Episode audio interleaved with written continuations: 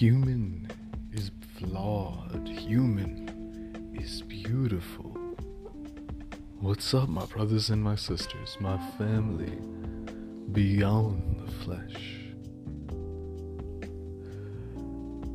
Today, we had a conversation that was deeper and more loving than some of the other ones we've held.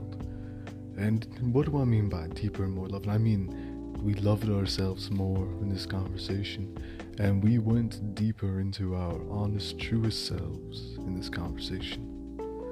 I'm joined by Tyler. He talks about the mistakes that he's made in his life. I talk about the mistakes I've made in my life, how they've affected us, how we've affected other people with them, and the lessons that we learned.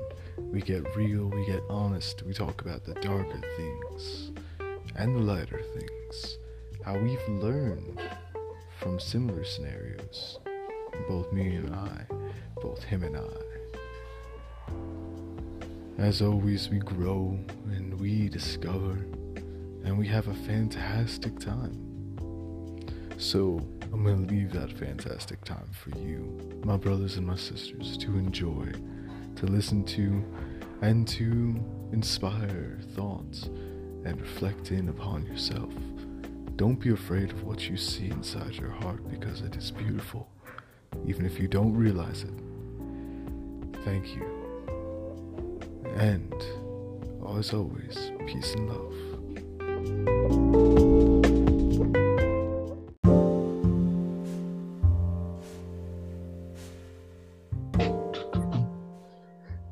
Yo, what's up, man? Did you hear that? Did you hear what I said? No, I couldn't hear anything. Oh, dude, it's great. I hope it got on the recording, man, because I was sitting there laughing about how the music is so good when you get to invite your friends to come do this groovy thing, right? So I get to invite you on and you come do this groovy thing with me, and I get that extra bonus of listening to this little jam play while I'm sitting there waiting for you to join. And it's like this really groovy little song, right? And I imitated the song and everything. And I'm going to throw that into the session when I publish it and throw it out there for everybody to hear. But for now, you'll have to just, you'll never get to hear it until it goes up. Tyler. Oh, I want to hear it now, bro. I know. So tempting, right? I know you really want to hear me imitate like this song very badly. You just put a steak in front of me and then just pulled it away. I know, and that's the idea. And then, the best part is, so I was sitting there and I was like, and I love that song so much, and I was sitting there and I was dancing, and then the recorder canceled, and I was like, oh my god. And then I got to hear this again. And I got to listen to it again. And I got to sit there and I was jamming. I was like, and I get to listen again, man. I was like, woof, that's awesome. So, yeah, man. How you feeling? Oh, dude, I am still smacked, but I went on, I jogged in the rain. I just got the strong urge to just go outside and go for a jog. I don't know why. I can't tell you where it came from, but I could tell you that deciding to do it was awesome. It was so cool, bro. Oh yeah, for sure. Yeah, I mean, definitely running in the elements is wonderful. And like, what if you like, actually moving through the rain and everything like that, Dude, I felt like I was in a movie. A film? Yeah, you ever see like just like a scene where someone's jogging and it's like a close-up of them and it's like they're super sweaty and just tired and shit. It's like they've been running so hard. That's how I felt. That sounds interesting. I don't know. I don't like, the idea of like feeling super like, I like the idea of feeling super connected with the elements and like feeling like the fire in my lungs, and but I guess that's just my difference in I don't like movies, But then again, like movies? No, I like certain types of movies, I should say. Is that true? But like, I don't like looking through the scope of movies, I guess, is what I mean. I don't want to like go and be like, I don't know what I mean. So someone came up to you It was like, yay, Michael, like a movie. You feel like you're in a movie. Yeah. Ready? All right, so tell me, if Michael DiMartino came up to you, do you know who that is? No. One of the creators of Avatar. So if he went up to you and says, I want you to voice the traveling girl singer guy, what would you say? You know I would say yes. Dude. And if it was for a movie, right? Oh, within a second. Don't fall in love with a traveling girl. Dude, that's such a great song. That's such a great song, man. It's and you know what, man? It's not necessarily true if you're a traveling guy, because then you can just travel with a traveling girl. Ha! That actually also shows you, that's funny you said that, it shows you that you don't have to take someone's thought and make it your own. Absolutely not, man. It can be a great song. It doesn't mean you have to be inheriting the ideas that are proposed in it. Like, you know, there's a lot of music. Oh, for example, okay, Leonard Cohen. He's a great artist. He has a song called, I think, You Want It Darker, or I Make It Darker, or something like that. And it's like, it's in the theme of what you would imagine it be, you know, him talking about like, you want it darker, well, I make it black, like life is dark, you know, like going on that theme. And it's a really great song, okay, right? But I don't live my life thinking life is super dark, you know? Yeah, you can still enjoy the song without inheriting, like exactly what you said, inheriting its belief. That's how I feel about XXX Tentacion. Right. His song, do you know his song Floor 555? No, I don't at all. Sorry. Oh, dude, he turns into a maniac. He's screaming. He's talking about like lighting someone up with an AK. It just goes super, super hard. But like, obviously, I would never take that into my own belief. You can just tell how angry he is. But it's pretty badass. Sounds pretty badass. Yeah, and of course, you know, it's like there's certain music that people like. That doesn't mean that that's the measure of the person. But I noticed that in our society, a lot of people do kind of just judge people off the type of music they listen.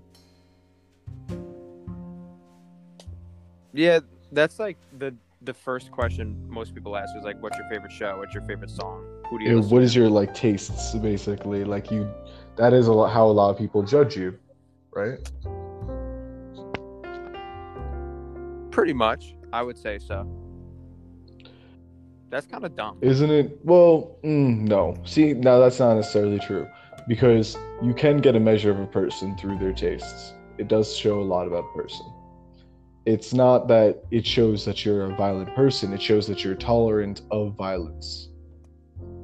You know? That just sounds so funny. Yeah, I tolerate violence. It's okay. It happens, you know. I'm not necessarily violent, but I bop with that song that's really violent. So. It's like, yeah, he got lit up with an AK. It's metaphorical. Metaphorical AK. Love that. It's the AK in my heart, you know. But yeah, no, it's like, and it's not like that's necessarily a bad thing or anything like that. It's not like, you know, people tolerate all sorts of things, and that's not like, you know, you're a supporter of violence or anything. But a lot of people do want to find people who have certain types of tastes because they think that there's certain types of people. And I do think that is stupid. I think that looking for a type of person because you want a certain type of person who listens to a certain type of music is foolish. Now, learning about a person through their musical tastes is not stupid. Don't judge them off of it as in like, I'm going to write you off immediately because you listen to some gangster rap or something, you know? Yeah, that would be dumb. I agree. Because, amen, all music is good music and all music is valid in its own right. You know? That's a good way to put it. I'm thinking, like, somebody still went out of their way to put enough energy into it to make music out of this. So you gotta, like, respect it to the very least of, even if it's just a hustle, right? Even if they're just trying to make it big or it's coming from the wrong place. It's still music. Somebody still put themselves into it. And that's enough. Yeah, you got to respect it because they're being vulnerable. Even if what they're saying is nonsense, they still had the balls to get in the booth or record however they did it and post it. So that's kind of respects. Absolutely. And, you know, you do recordings, you do work like that. right? You know what it takes to make that sort of stuff. I do. Dude, I made a character. Oh, my God. I made a character on my TikTok skits like a long time ago. His name was Lil Bap. Lil Bap. And I had the whole scene as it was a rap show. It was like American Idol, except for rappers. And Lil Bap was up. And I played this beat. And I remember oh my God. I said, got your girl on her knees. Like it's Sunday mass. She hit my pickle in her mouth, call her bump. Yo, you know, it's so funny. They actually have those too. Like rap shows and stuff like that, or like, you know, like American Idol and stuff like that, but with solely rap. And it's, dude, they're so good. The couple times I've watched them, man, they're so great, dude. They put it down in those shows, man. They really do, because it's usually like groups. But this is I haven't seen one in a while. This is when I was younger. Have I seen them? But you know, it's really great. It's really great, and it's great music, and they really like. It's impressive seeing what they can just like drop with improv and everything, man. Rappers have such a talent with just being fluid and everything. It's kind of funny, right? Rap has existed since I think the 16th or 15th century. In I think France, they used to actually do lyrical battles where they would insult their opponents in rhythm and through poetry.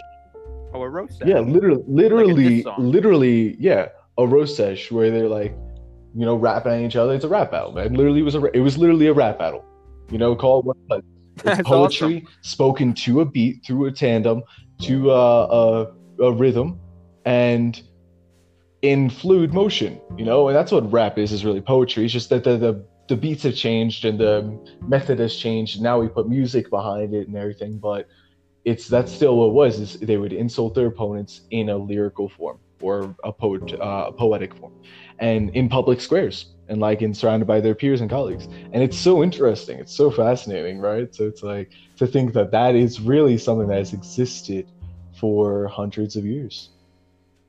It's fantastic. That's actually so funny, yo. I can't believe they rap out each other back. Yeah, right. You know who would disagree with you that rap is poetry? Who? Lil Wayne. Because one time in an interview, someone was like, so you write poetry? And he goes, poetry? No, I'm a rapper, not a poet. And it was so funny. Yeah.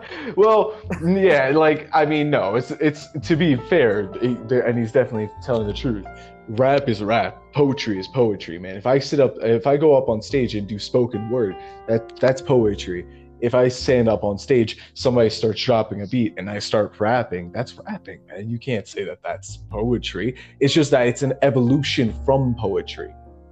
So I shouldn't say...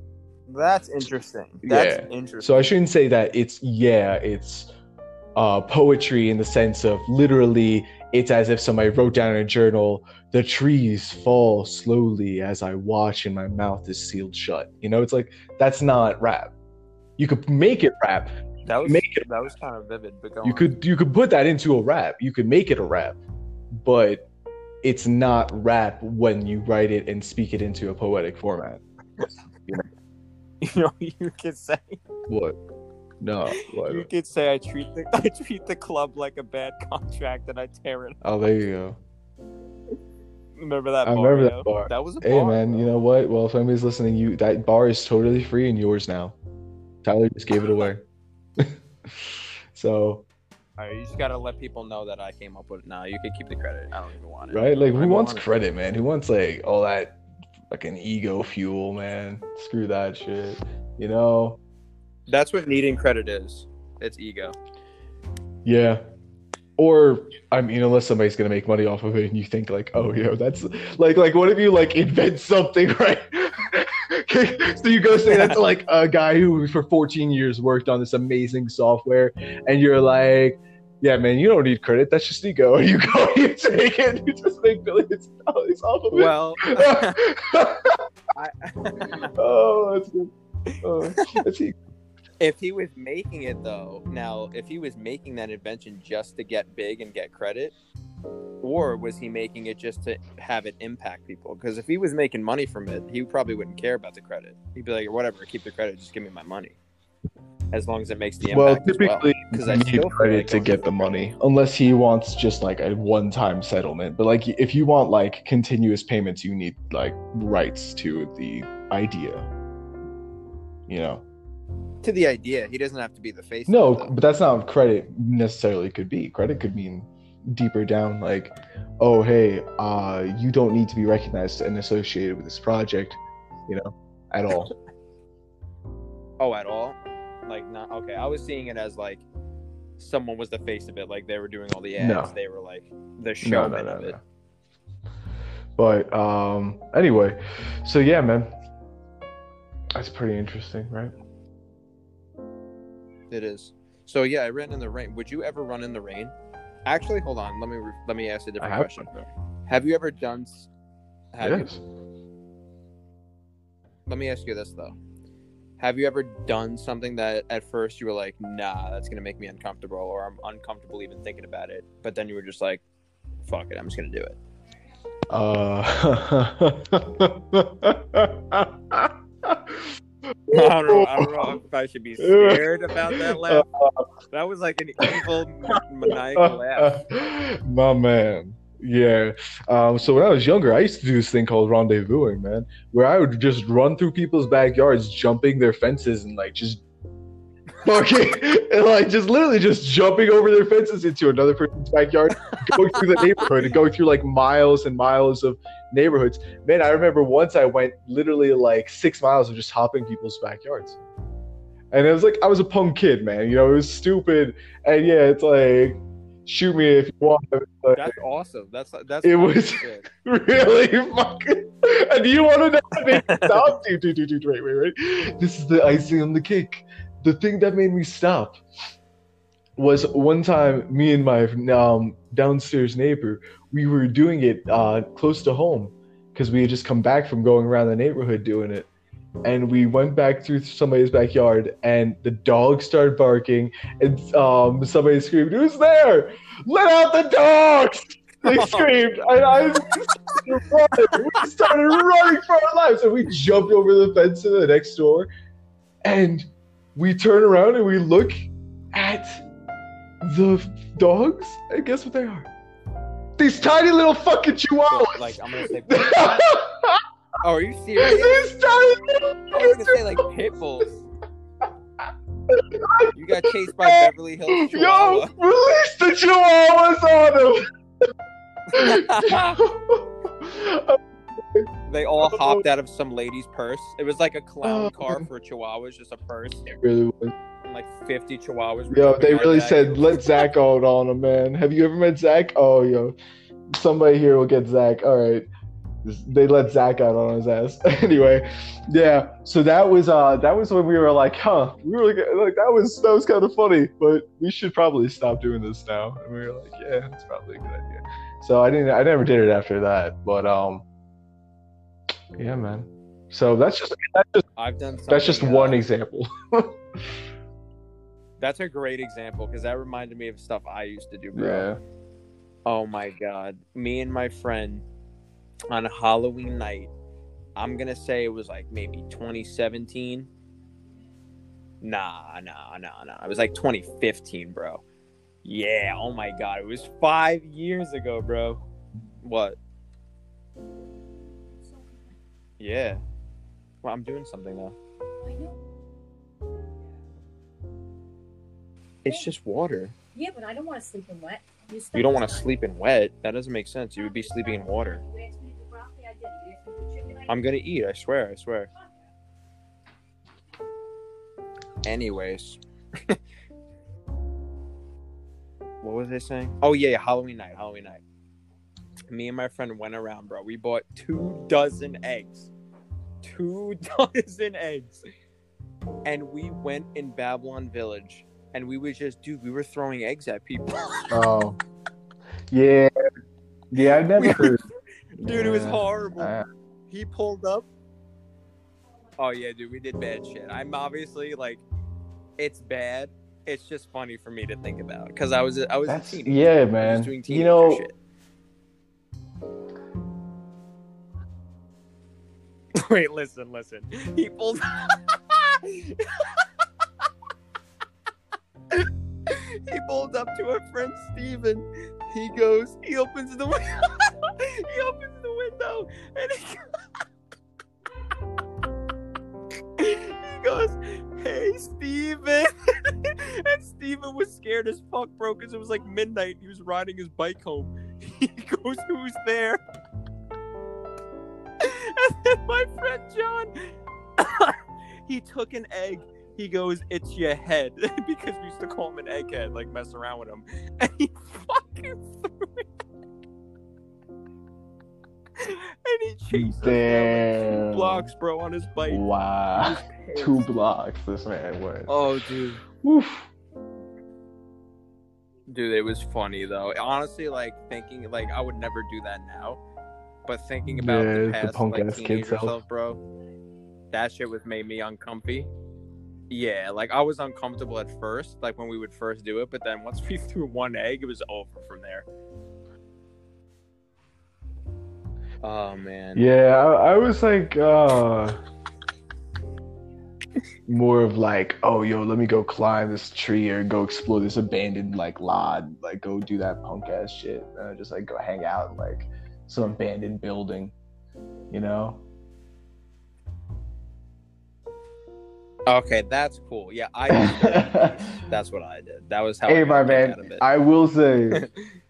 I have done some cool shit, but I like also hung out with some people who did that sorts of shit. And I wasn't about so that sort of shit, man. I feel like, you know, you don't need to do that in like a place that like you're gonna like disturb the peace and stuff like that. You can be a punk away from civilization, and that's much better. You know, me and my friends would go out and like. We would go places where we could be chill and like in privacy and like hang out, and fuck around, you know, be free, man, you know, and not worry about anybody having to come across us and not worried about having fucking around with anybody. But like, you know, obviously, I've been a punk ass kid and shit too. You know, I got into fights and shit like that. I fucking beat people up, people beat me up, shit like that. Fun times. I've never gotten a fight, but tell me a story. Well, tell us, I should say. I'd say the thing about my fight stories are they mostly happened when I was young, like 10, 12 and stuff. And they were usually less of what, you know, like, oh, fight. And more me like, I tackle a guy on the ground and like start trying to strangle him. And then somebody pulls me off of him, and that was a fight. Or a guy, or I'm hanging out and I'm trying to talk a guy down from like trying to start a fight, and you just like while I'm in the middle of talking, and like I get blindsided and punched and knocked out, sucker punched, and fucking that's the end of the fight. So those are the types of stories like that happen, yeah, man. Oh, so it's like God. Not like so much things like. Oh yeah, you got a gang of people surrounding you, like punch him, knock him out, bro. Like, fuck that shit. That's not like that. If that shit probably happens for some people, but that's not really like how that stuff goes, man. Usually, like real scraps and stuff. And most fights are settled within a matter of moments. Like, for example, you've probably. If you've hung out with like people who like get into a lot of fights and stuff like that, you might have seen that a lot of fights almost start and end within moments, just from a couple of glances and a few quick motions. Yeah, I used to have a friend that used to always fight kids, and he would try to get me to fight. I don't approve of fighting and stuff like that. I think it's meaningless measure. In fact, the last time that time that I told you about where I got sucker punched. That was the last like violent conflict I was ever involved in, and that was more than that was like in 2012 maybe. So damn, yeah, 8 years ago. Mm-hmm. 8 years ago. Damn. And that was me, and I was really pissed, man. I was ready to stab that motherfucker. And Oh, I thought you said last time. Yeah, well, I wouldn't. But this is a different me. You know, Tyler, I'm a different person every second of the day. And every moment changes who you are. Just like me, for everybody else, that's the same thing, man. Every single passing moment can change who you are through time and through life. So I have definitely changed through my life. And it, in that moment, was a very big, decisive moment for me because, you know, the guy sucker punched me. I was just going outside to talk to a friend, get something, you know, hang out. And this guy was just pulling up and talking to the guy that I was going to meet. And he got all pissed because he saw me, copped an attitude, was so swollen on testosterone or something, man. He, like, literally started talking about some bullshit that happened in, oh, I don't know, man. It was like 5th grade. And 5th grade, my man. And we were in high school, like well into high school by then. And he didn't like, and it was like in the beginning of 5th grade, right? Wow. And in the beginning of 5th grade, me and my friend, we were like, you know, chill. And this guy was being a douche and he copped a lot of attitude and we fucking copped attitude back. We were like, fuck you. You don't, you know, get to cop attitude with us. So he didn't like that. And then in the second half of 5th grade, we had an art class together. And he heard us talking about how, you know, we were smoking, you know, eating brownies, all that shit. And, you know, he was like, oh, you guys like smoking shit? And he's like, and we were like, yeah, man, of course. You know, and he's like, oh, I thought you guys were dicks. And he's like, we thought you were a dick. And then we were chill after that. But he totally forgot that apparently because maybe he smoked a little too much weed or something. So he was so like hyped up on that. That this guy was like, yo, fuck you doing? Go back inside. I'm like, dude, this is literally my house. What the fuck do you mean? You go. Let me talk to this guy. I'll be gone in a second. He was like, no, go back inside. Gets out of the car. Gets all pissed off. I'm like, dude, relax. All right, I'm just here to talk. You know, I'm gonna go back inside in a second. Relax. You know, we were chill. I mean, you know, he's like talking about 5th grade. I'm like, dude, did you forget about the last half of 5th grade? He's like, fuck you, man. Knocks me in the middle of like middle of a sentence. He punches me in the face. I hit the car, hit the ground. I wake up. I'm like, fuck this. I'm gonna stab this guy. And then my girlfriend and my mom were there, and they're like, no, you know, calm down, relax. I'm like, you know what? Okay, fine. I'll like chill out for a minute. I put the, you know, knife away. The guy was already gone. I was like, fuck this. Okay, how am I gonna live my life? I go into high school again. You know, I go to school next day. I see the guy in class in the hallway, and I just don't say a word. You know, I just look him in the eye and I don't say a word. And I go through the rest of my month for like that, right? And I'm figuring, like, you know, nothing's going to happen or anything like that. You know, I'm just doing this because I figure it's better to be a man who doesn't throw another punch, because I had to think about it for a while, and I took some time to think about it. I was like, am I going to perpetuate violence and, you know, like an eye for an eye makes the world go blind, even though it's not necessarily true, but it kind of is true. But like, you know, if I start shit, then his family's going to start shit, and then my friends are going to start shit, and then everybody's going to be fighting each other. And I'm like, this doesn't make sense. The snowball effect. Yeah, and I'm like, this doesn't make sense. You know what? He was just doing some dumb shit. What happened? I got punched in the face. What's the worst that's going to happen? People are going to whisper, oh, big shit. So I go back to school. Nothing happens. You know, nothing big changes my life. A couple of months later, I'm in the store. In my local neighborhood, and I'm buying some food, and this guy comes in, and then I see his brother. It's his brother is the guy who knocked me out that time, and this is like a couple months later, and his brother comes in, he's like, yo, I gotta say, I'm sorry for what my brother did, and I really respect how you handled that, you know, that shows a lot about who you are. You're like a really cool guy for not like trying to go and fight him and punch him out and like get into whole shit. And I'm like, yeah, thank you, man. You know, I definitely didn't expect that. So I was kind of a little blindsided. So all I did is just like stand there. I was like, thanks. Yeah. I appreciate that. You know, take it easy. And then a while later, I was at a local carnival festival thing, and the younger brother comes over and he says the same thing to me. He's like, yo, I'm sorry for what I did that time. I was really hopped up on testosterone, and I was really like, and I don't know if he means like, he was like really hopped up on, he still really said, he was like, I was really pissed off. Like, I say he's hopped up on testosterone by like, and I don't mean like he was taking drugs. I mean, he was like really fueled with like teenage testosterone and like anger and fucking just like being like, yo, this is my turf, blah, blah, blah, blah, like ego rule.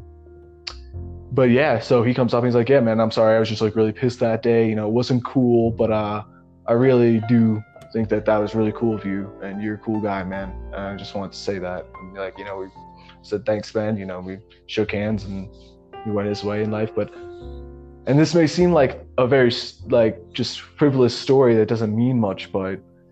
It does, though, because it has a meaning.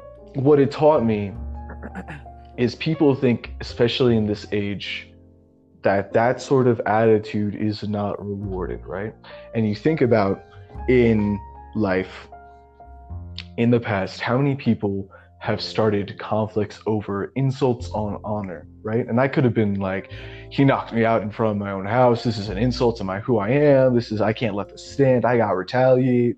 I gotta knock him out. This is this, that, and the other thing. But I felt some need to just kind of let it go, and I realized because I did not let my honor rule me and did not let this like idea of, oh, this is what honor is. I was true to what honor really is, dignity. And dignity is not perpetuating violence for violence sake and for ego's sake. It's letting these things slide. And I saw that that was respected and rewarded in our current society.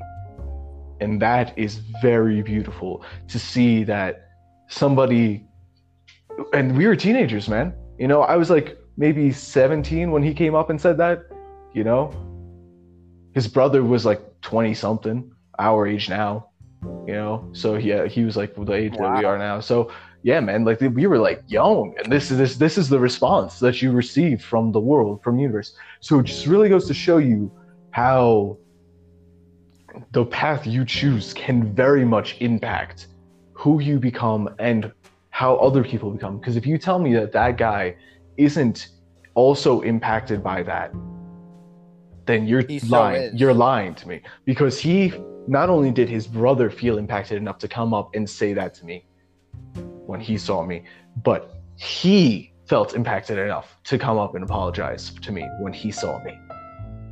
That is a very interesting response. That's the energy you put up. So like, he kind of had no choice, even if it was subconsciously, just to bring that same good energy back, because he had no reason to feel any animosity. But my man, but that's what I'm saying, is he could have just ignored me for the like, he could have just literally ignored me for the rest of his life. And, you know, his brother could have ignored me. They could have brushed it under the rug, pretended like it never happened, all that. But for some reason, they decided to actually come forth and respond to that with a loving response. And I think that that is such a damn beautiful thing, man. I value that so much, so much. It's such a valuable memory for me. Dude, I have like a very similar story, except I was the guy that punched you. Interesting. Okay, go for it. Tell me it. So I was a bully in high school. I'm not even gonna front. I was a verbal bully in high school. Okay. And there was this kid in my class, and he was like, I guess he was kind of a nerd. So I was just like giving him a hard time, and I was being a dick. So we were going back and forth. We were just straight disrespecting each other. I went from like roasting each other to disrespecting each other. And then, you know, I started it. It was my fault. I'm the one that started it. And he got very, very hurt about something I said. I think I made fun of, like the way he looked. Like, I started attacking his physical appearance, and he got super offended. And he said something about my mom, and he said, that's why your mom it's kind of funny. He goes, that's why your mom works in a cafeteria, you broke ass boy. Damn.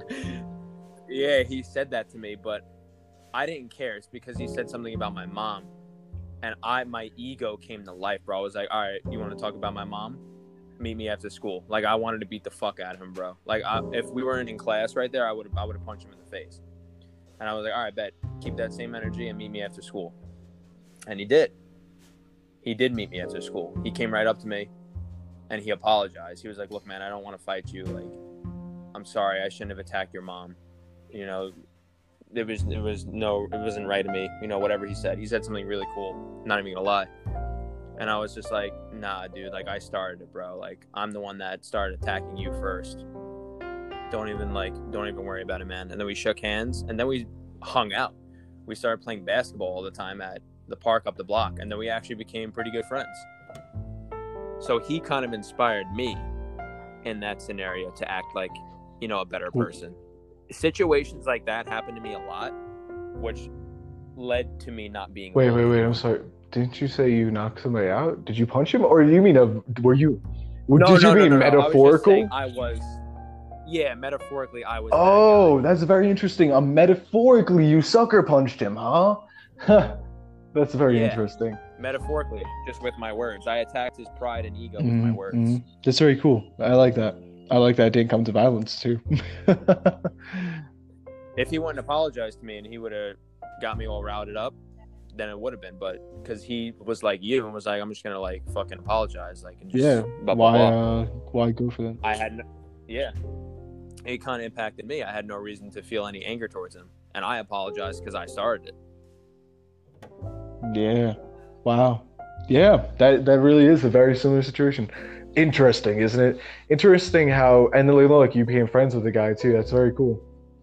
So yeah, we started balling up. Yeah, man. I definitely, and yeah, I've actually, there's been a couple of times I've come to blows when I was much younger with people, and I ended up being friends with them in the long run. It's crazy. It's like you stand up to somebody and they're like, oh shit, you know, I'm really kind of being dumbass here. Yeah, I respected him for it. I had no like choice. I was just like, I respect him. Interesting how life works that way. How it responds to you with that sort of respectful attitude, right? Yeah, and I could have did what the other kid did, just ignored him, or I could have been a dick back, like, yeah, you're a bitch, apologizing. But I was like, nah, I'm gonna be the bigger person.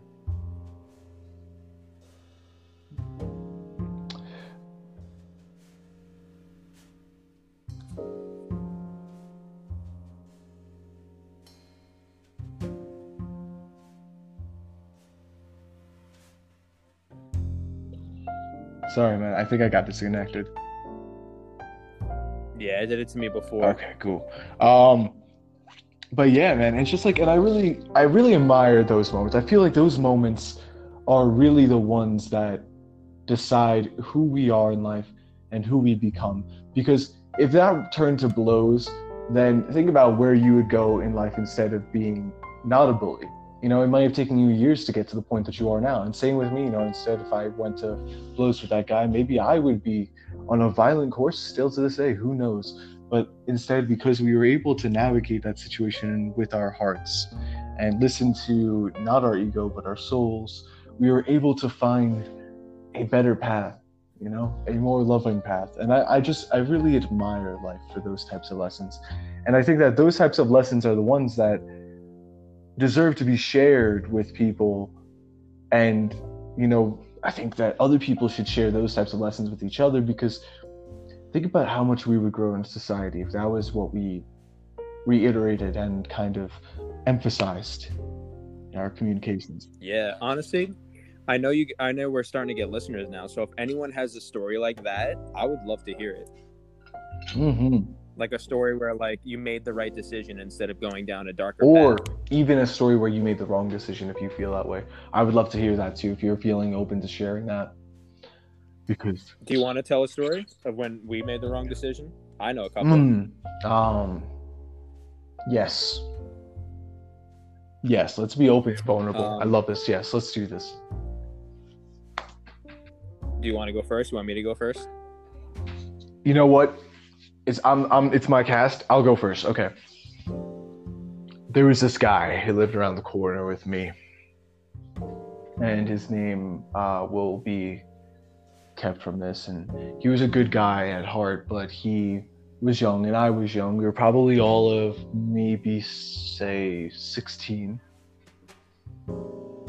And he was a very violent guy, very violent kid. And he just had this bad energy around him at that time. But I was also very much in pain and going through a lot of violent energy myself at that time. And I was working through that, and I was going through a lot of self-harm issues. I was going through a lot of depression issues. I was going through some suicidal tendencies. It was very difficult, anxiety and confidence issues. So I was lost. And I latched onto that energy, and I let him kind of peer pressure me, guide me. And I blindly followed that energy. And we also knew this other kid. And this other kid, this is the worst part, man. I think he was, also going through those sorts of issues, right? Those sorts of problems. And he was like very socially anxious and socially awkward and everything. And this kid, me and him would spar, and that was totally cool with me. Me and him fighting, sparring, stuff, but that was okay. I was okay with getting bruises, beating up. I was okay with beating up on him. But then he started talking to this other kid, and this kid was bigger than us. He was probably stronger than us. He was a little bit older than us. I think he was a year older than us, in fact. But he was just not that type of guy. He was a gentle guy, and we kind of I'm sticking to that. We pressured him into fighting and getting into that sparring thing, and he just did not know what to do, because we would fight and do that sort of thing. He never did that. He was slow. He wasn't fast in his reflexes. And I watched this guy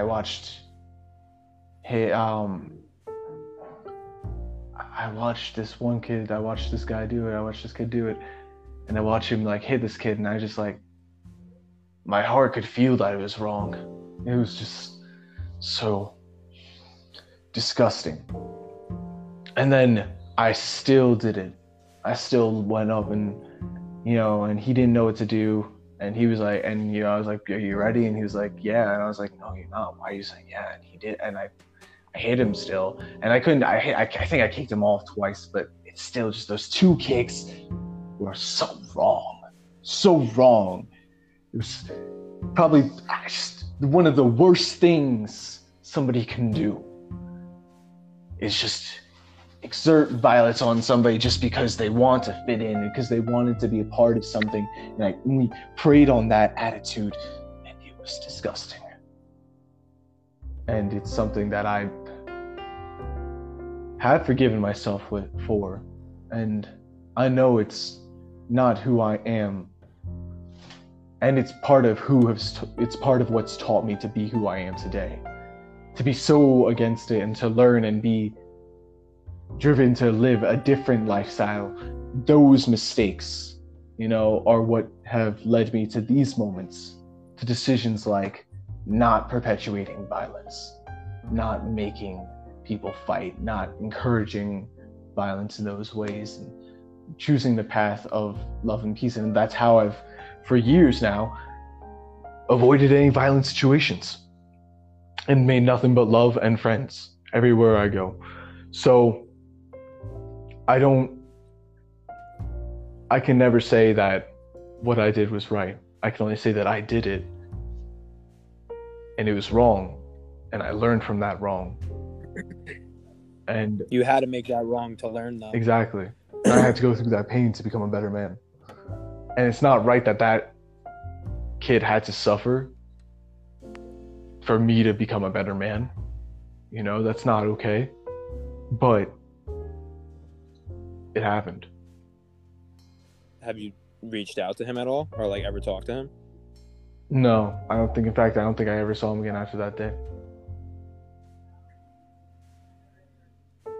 Does he still have social media and shit? Have you checked? I have not checked. Would you ever reach out to him? Now that you pointed out, yeah, probably. I think it would be good, because I did that recently. I reached out to a lot of people I know I made wrong decisions with, and it felt really, really good. And he might not forgive you, but because some people forgave me, some people didn't forgive me. but it's more than just that. It's just like healing that inner wound you have.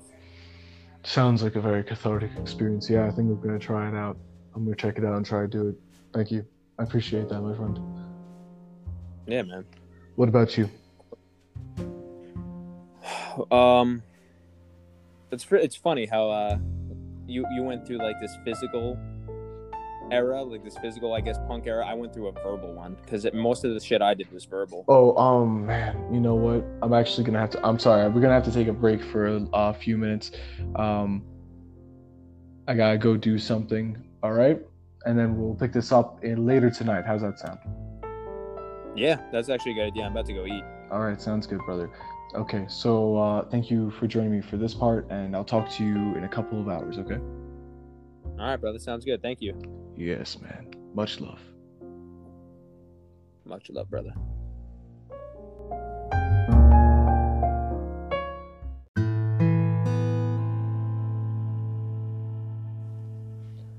So I just want to take a moment to talk about the discussion that me and Tyler we're having here, and we're gonna continue that conversation, but I just want to point out a part of human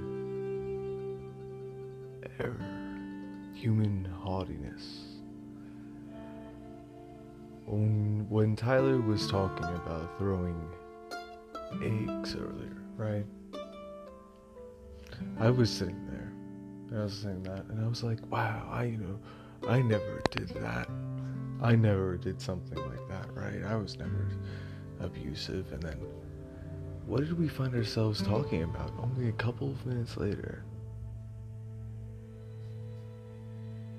Me being abusive towards somebody, taking advantage of somebody, and then being abusive, being violent. That is the depth of the ego, the depth of arrogance that we truly find ourselves thinking ourselves above others, even when we know we've done horrible things. Selective memory just is telling us, leading us to believe that, oh yes, you're above that. And what an interesting conversation, right? Showing the paradigm of the human being, the person. So beautiful and loving can we be, yet at some points we're all terribly cruel. We've all done things that we should not have. We've all made mistakes. The trick to life is figuring out how to come to terms with the mistakes, to apologize, forgive, love yourself for them, because without them you would not be the person you are today. Who knows where you would be without your mistakes? Who knows if your flaws would ever have been discovered, learned from, and you would have grown past them? Oof, I don't know. Well, I think that is exactly what the depth of the human spirit is, the balance between the ego and the soul and the body itself. When we're young, some of us are violent. When we're old, some of us are violent. Sometimes we hit this different points, these different periods of our journeys, in our different periods of our lives, but at the end we all reach the same destination. So I suppose that when you think of it like that, do we really have a place to look above each other? Do we really have a way to say, I will not do that? Because who cares even if you didn't do it, you know? What if I didn't be abusive as a child, right? What if I wasn't cruel to that boy? What if I was an angel of a child? Who cares? Because who knows what I'll do in the future? Who knows who I might hurt in the future? it's not fair to like talk down or look down. Even if I didn't say much about it, that was how I felt. And that is still not acceptable. And that's exactly why we must always be in communication with the heart and with the soul. You know, meditation, self-reflection, meditative thought, just consciousness about what you're saying, what you're doing, what you're feeling, and where you're coming from. Remember, you always want to be coming from a place of love. If you're not coming from a place of love, then you're not coming from your truest heart. And it's hard to always come from a place of love. We all want to come from that source. But the trick is always forgiving yourself and others. And knowing that we are all equally flawed. It may seem like a far-fetched idea, but yes, you are no better than a murderer. You are no better than a horrible person, because in the end, you are really just yourself. And they are just themselves. And they are equal in all ways to you, and you are equal in all ways to them.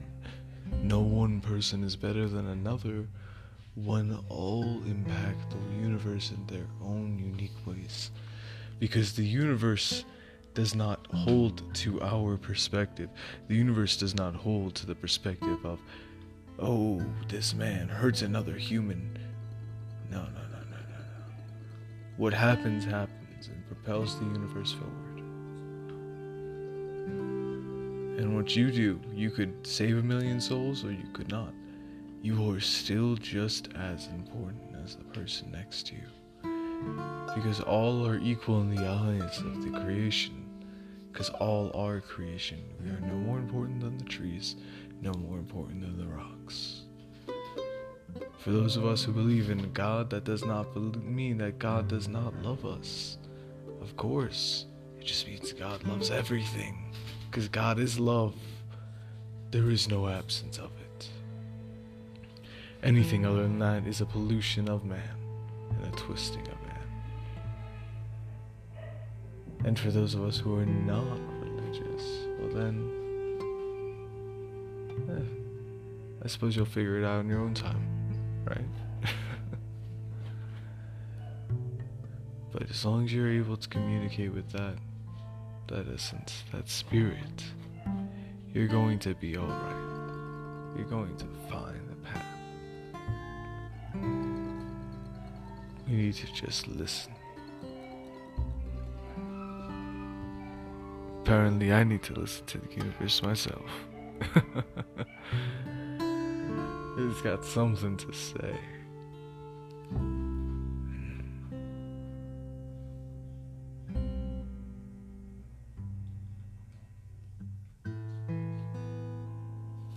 And we're all equal in the eyes of the universe.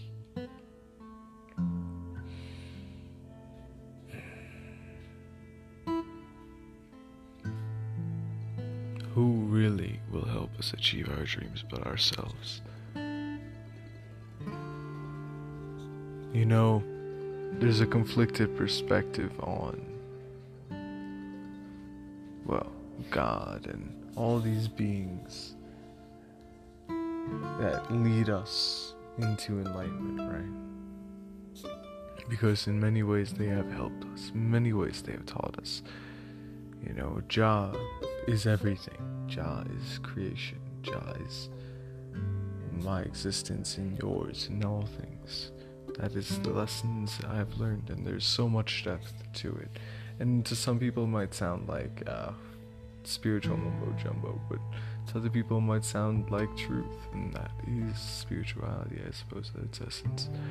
But there's also the ability to allow people to not be sovereign, to be submissive, to be sheep, you know, instead of leading yourself through life, you allow yourself to be led, and you rely on a god or a deity to make your life better, to improve it. And that is not the path to improving life. It's all about the action that you put in. Yes, manifestation is powerful, but manifestation still requires physical action to be put into place. You still need to do something, anything, for it to come forth, no matter what you're manifesting.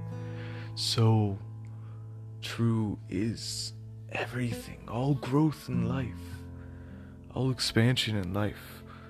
That same thing is shared in the existence of all paths forward.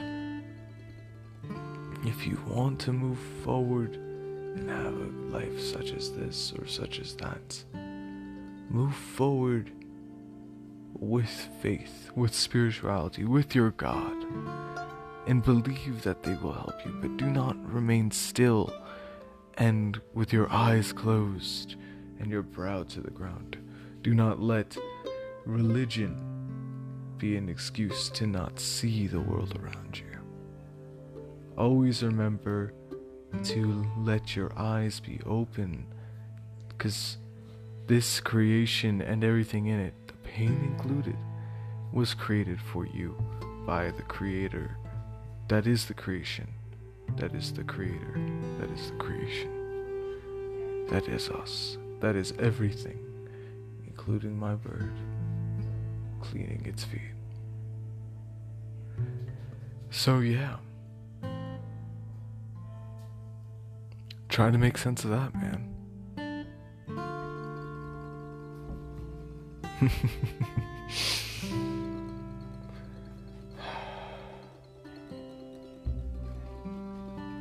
It's just a shame is really the idea, because faith has been used to perpetuate ignorance and being blind for many, many, many life cycles. For many generations have people turned their face away from growth and away from healing because they were hoping for something else to do it for them.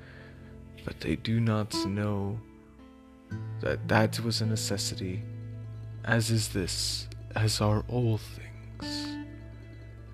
We must grow together. We must grow in love. We must accept that all things must come as they are. And that does not mean being blind and submissive to life. That simply means acting as you should through life, as best you can through life. Doing your best. Trying to make your dreams become a reality. Having faith that your deity, your guide, your spiritual guardians, your ancestors, your planets, your signs, your manifestations will make your life better. And they will. They will.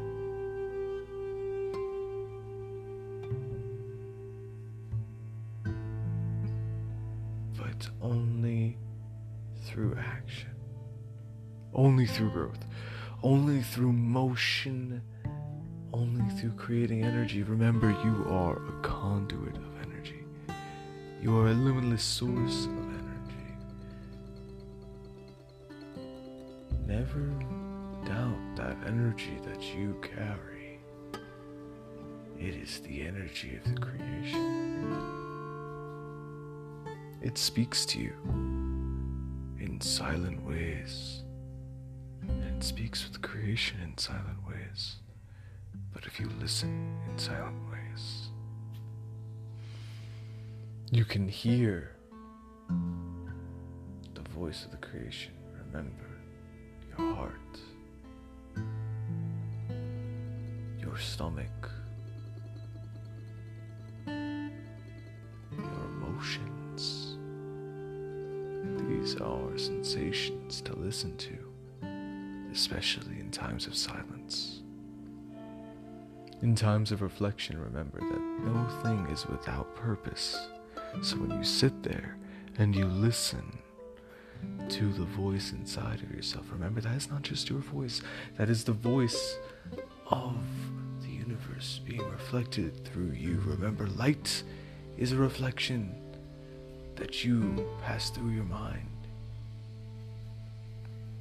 Remember, all things are reflections of other concepts. All things are reincarnations of other things. So too is the same for the voice inside of you. It is not without reason. Nothing is without reason. It is inspired. If it is fear, if it is anxiety, if it is doubt, if it is disgust, if it is malcontent, whatever the sensation, listen to it. Explore it, embrace it. Hold it, give it love, and let it go. Let it go with a song, let it go with a friendly embrace, let it go and let it work for you. Let the pain work for you, let the discomfort work for you, let the nerves work for you, let whatever the sensation is, let it work for you.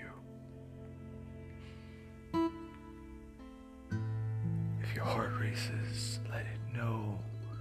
That means you are alive. You are here. You are connected. If your mind races, let it know that it is your connection to this form.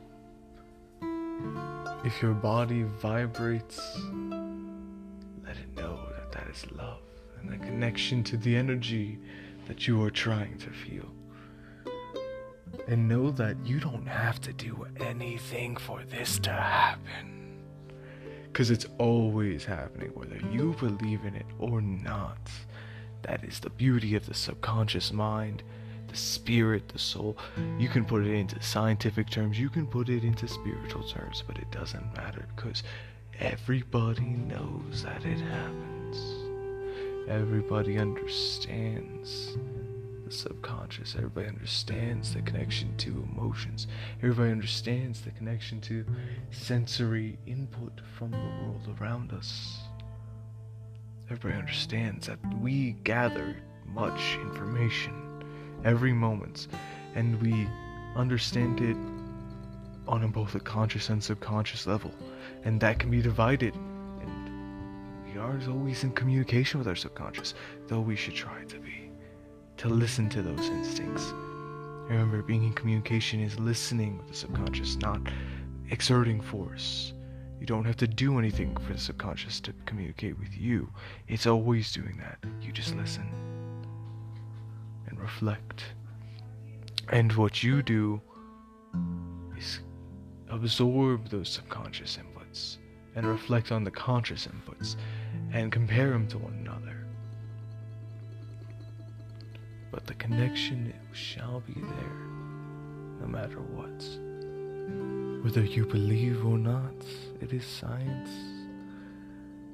And I may not be a scientist, but I'm pretty sure that everybody knows about the subconscious mind, and everybody knows that we feel things. So, you know you think about things that you don't always realize you're thinking about, and you know you're feeling things you don't always realize you're feeling. That is something to listen to and grow closer to, and then you grow more connected to life, and the reflection, the reverberation, the echo, the wave that carries through your life in that way will unite you with this world. You will find peace, you will find love and appreciation.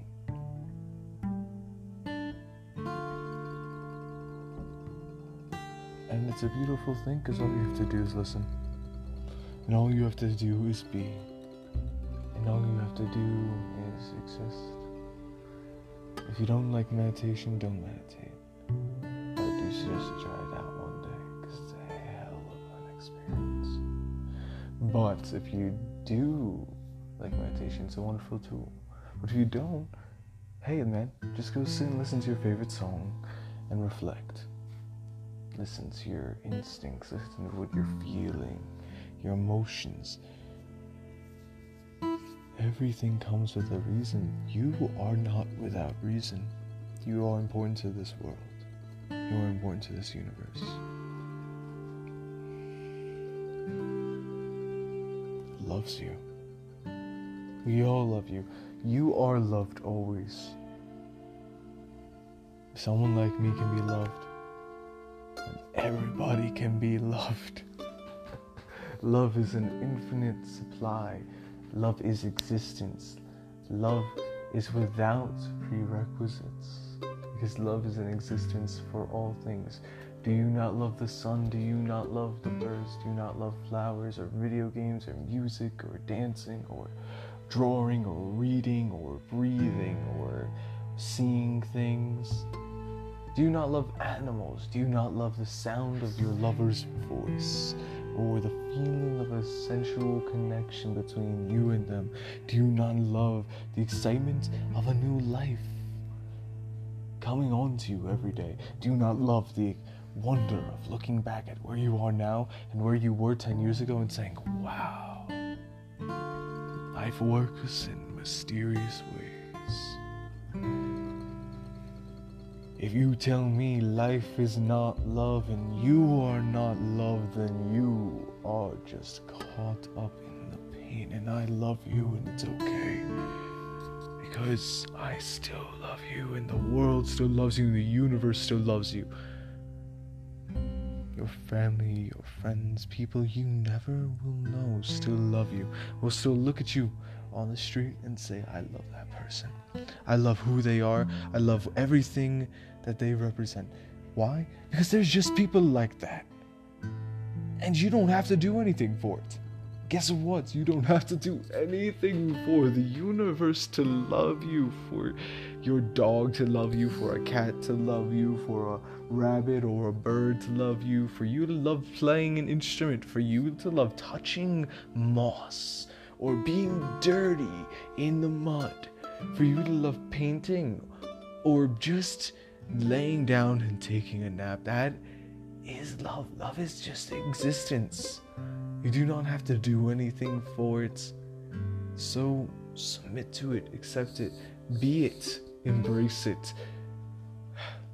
Don't worry, it's always going to be there for you.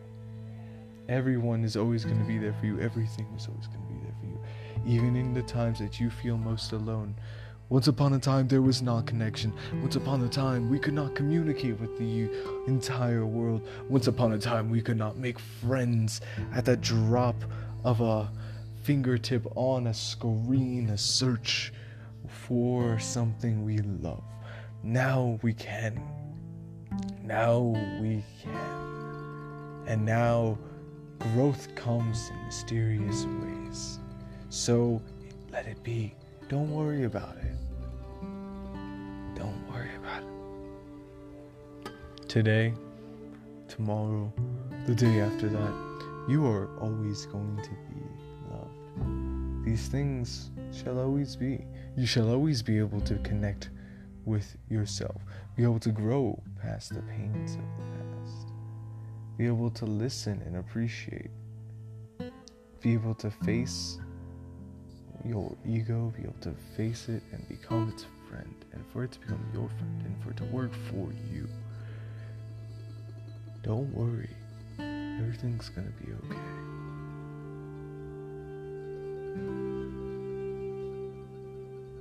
And that's all I think they have to say. What a wonderful connection, right? So, yes. Now, for those of you who bore and wore and rolled through all that, what do you think? Now tell me that every communication is not vital to the growth of an existence and a being. Tell me that you cannot find so much growth through one being communicating through you. A single conversation. You know, a single action, a single act. I remember this one time when I was going across the street here in Mexico, and an old man comes up and he asks me genuinely just to help him across the street, and I didn't even know there was such a thing anymore. I didn't know old people even trusted young people like that anymore. It happened, and I've long since always wanted such a thing to happen, and it's such a wonderful experience to think. But hey, guess what? Things like that happen, and they're gonna happen no matter what, so don't worry. Whatever you think of yourself, always remember you're loved. Always remember that these things are gonna go on, and that every experience can heal and be there for you, help you grow, help you expand in limitless ways. You just have to be conscious of them. Just have to remember that. Just be in the moment. And no, it's not as easy as it sounds. And that's okay. Because what do you work for in life? Don't you think having a good life and loving every single moment and letting it grow and expand with you infinitely, like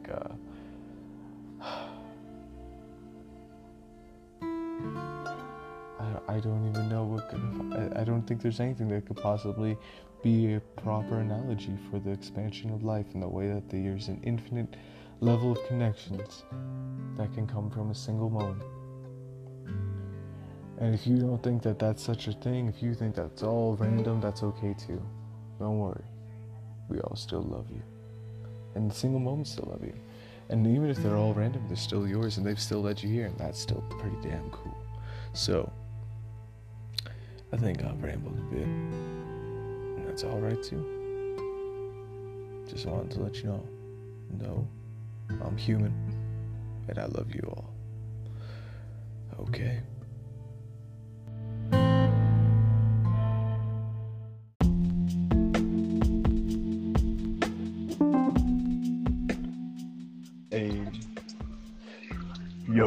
Okay, so you might not have ever been on the other side of this, my man, right? But, okay, when you invite your friends to come and hang out with you and do the Scooby thing and talk and stuff, they have this little jam that plays, and it goes boom, boom, ba, boom, ba, da, da, da, boom, boom, ba, boom, ba, da, da, da, boom, boom, ba, boom, ba, da, da, da, boom, boom, ba. And then it repeats, and it's such a groove, dude. And I got to listen to it for like a good couple seconds there, and I really got into it, man. I was like dancing, I was like grooving, I was like saying that. So I highly encourage everybody to go out there and start doing this themselves, just so they can listen to that little song and just feel that excitement. You know? Oh shit, Tyler, can you hear me? I don't think he can hear me. Oh shit.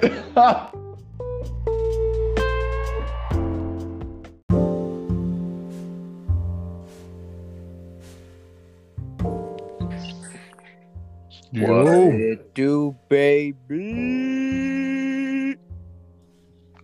How do you do, my man? How are you?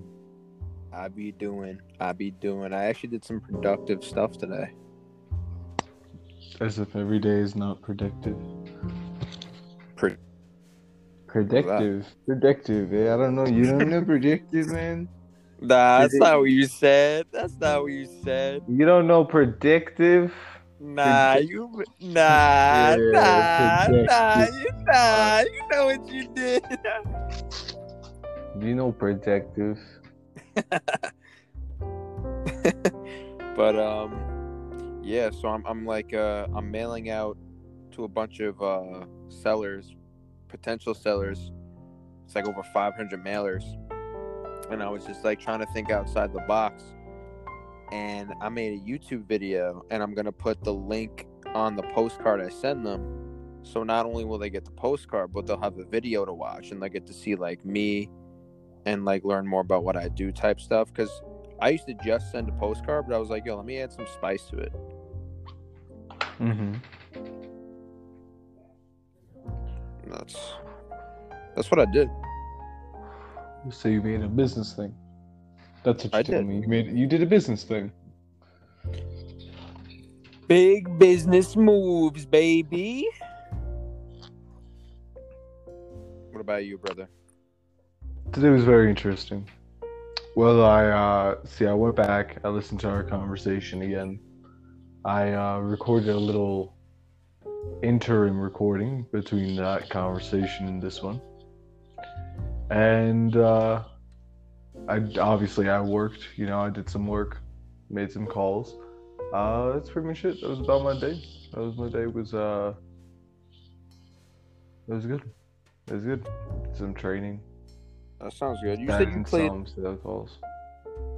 You played some game. You said, and that intrigued me because I never heard of it. Some game. He was like vampires or something. Oh yes, vampires. Oh yes, it's a role-playing game. Tabletop role-playing game. What is it for? It's a game. It's for entertainment. No, I mean, like, is it for a console or something? No, it's for a tabletop, man. It's in the title. Tabletop RPG. Oh, like Dungeons and Dragons type. Exactly, except with vampires and less math. Yo, I have a question for you. Okay. Do you think there's a slight possibility that vampires are real? Well, actually, it's funny that you bring this up because somebody in the game, she mentioned how vampires and a lot of other old monster myths were based off of grains of truth, like people coming back from the dead, or people drinking other people's blood, things like that, or being so pale that they look undead. Things along those lines were actually very real, but people exaggerated them over time and they became legends. So there's definitely, it was a root and an origin to it, but do I think vampires as we know them exist? I think they exist on a spiritual level, not so much on the level that we understand them as, like, they suck our blood, you know? I didn't think people were, like, going around biting people's necks, because that would just be, like...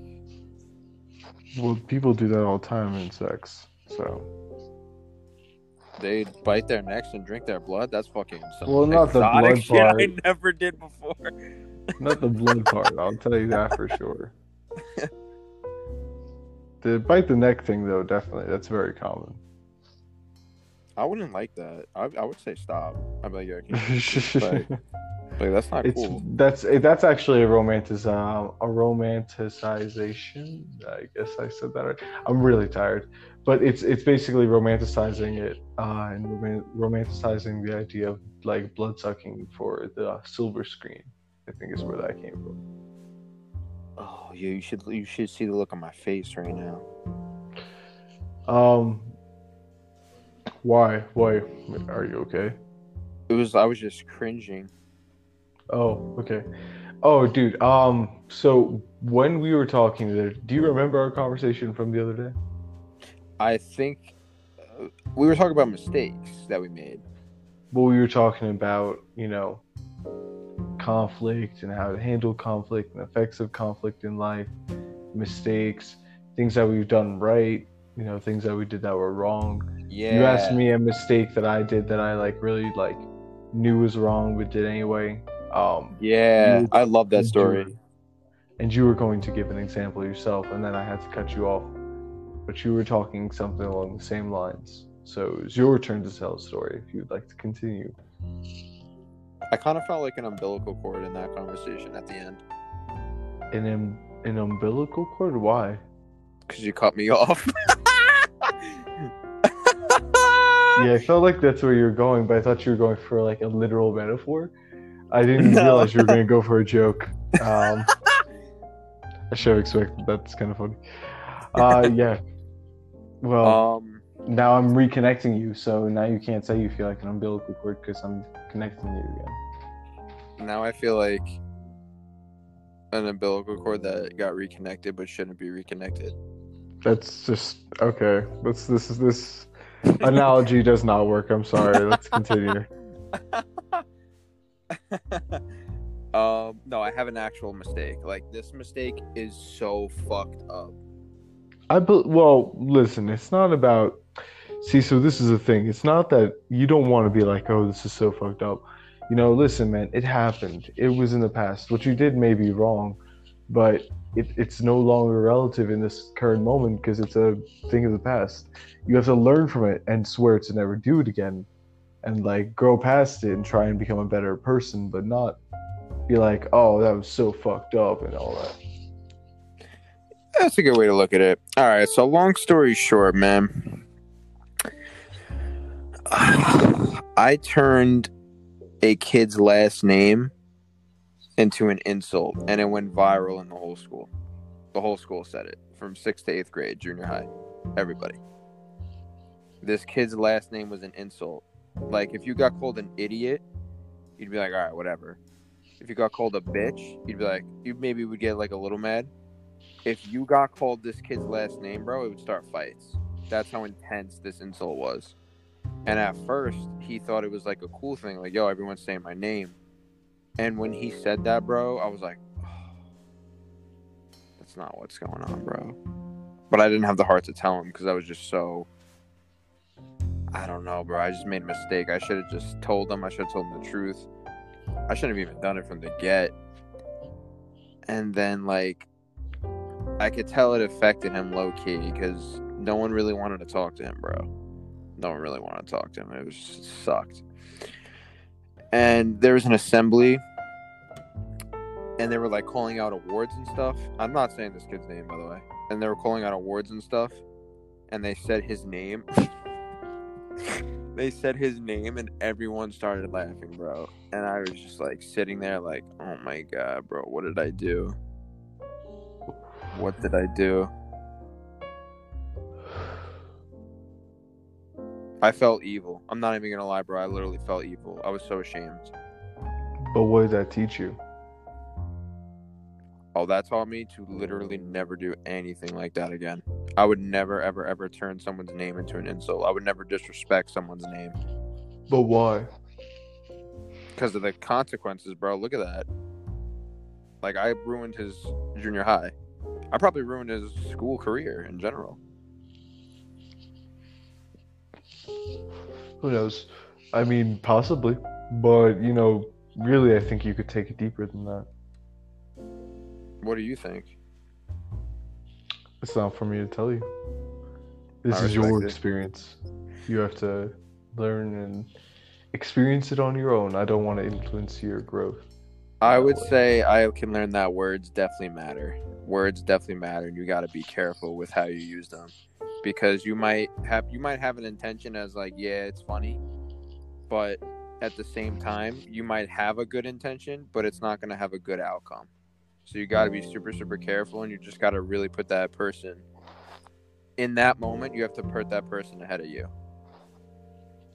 I guess at the end, you could really kind of just... boil it down to, it's not just words that matter, it's everything that matters. Whether it's your actions or your words, your intentions, your thoughts, your feelings, they all matter. They all come into importance, they all come into play. They all mean something in the long run. So respect them, listen to them, you know? And don't worry if they were bad, quote unquote, at the time or in the past. Accept yourself for what you've done. Right? Yeah, I just hate thinking. Yo, honestly, thinking about that shit, look, it just gets me emotional, man. Well, on that emotional note, I do want to kind of conclude it here. So, do you have any other last notes for everybody who's listening about, well, the entire conversation about from bullying and the way that bullies work and how love can propel more love, and even here to how we can make mistakes and still grow into being beautiful, loving people? Anything you want to share? I'm going to sum it up in a few words. Your actions, no matter what it is, has consequences. So think before you act. And before you act, always remember you are loved. So are you treating this person with love? Yeah, think like, exactly. Think how it's going to affect them. Is it going to give them love? Or are you going to screw them over? Or are you going to hurt their feelings? Or are you going to destroy them? Like, actually think of how your action can affect them. And if you're going to remember things you did in the past, always remember you are forgiven. It is not what you did in the past that holds on to you and guides you. It is what you decide to do now and the next moment and the next moment after that. That is how you live your life. Yeah. And also forgive yourself. Because, like, I forgave myself for all that stuff. Like, I know you probably listen to it, like, yo, that's bad. It is. But if I can forgive myself for that stuff, I'm sure you can forgive yourself for whatever it is you've done.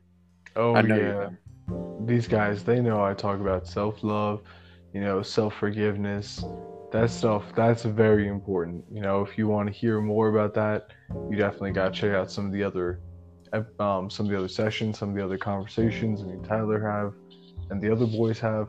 It's a great series of conversations full of growth and how to love yourself through pain and the pain that you not only go through but also inflict. Yes. So, but all right. Well, Tyler, as always, man, thank you for joining me, brother. It's always a beautiful conversation with you. You inspire such authenticity and genuine, honesty for the people that are listening. Yeah, man, that means a lot, brother. Thank you for even having me. Of course. And thank you, everybody out there who are listening. And remember, you are always a part of this dialogue. This conversation is your conversation, your story. So please feel free to reach out, message me, get involved, contact me, and let me know if you want to get your story out here. If you want to have a conversation on this cast, please let me know. I would love to have your conversation be what we learn from. And as always, you would love, brothers and sisters.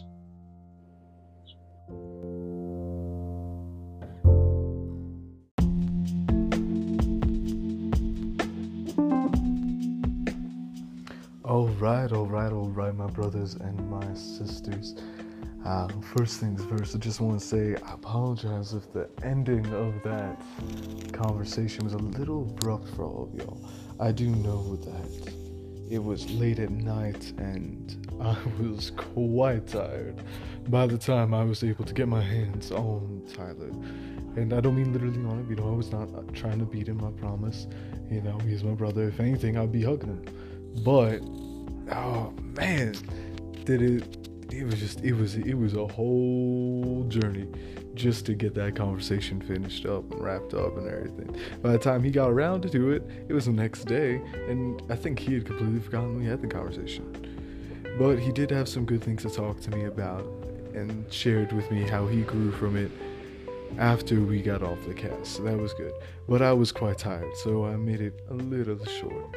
Hopefully we can continue this conversation, this topic another day, because I do think it is a cathartic experience sharing the mistakes that we make and the things that have helped us grow but also hurt us at the same time.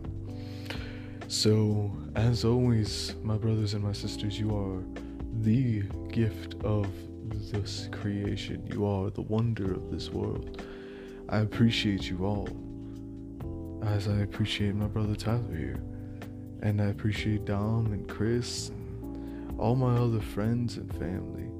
Those I know personally, those I do not know personally, all of you out there are important to me and are a part of this dialogue that I wish to share with the world.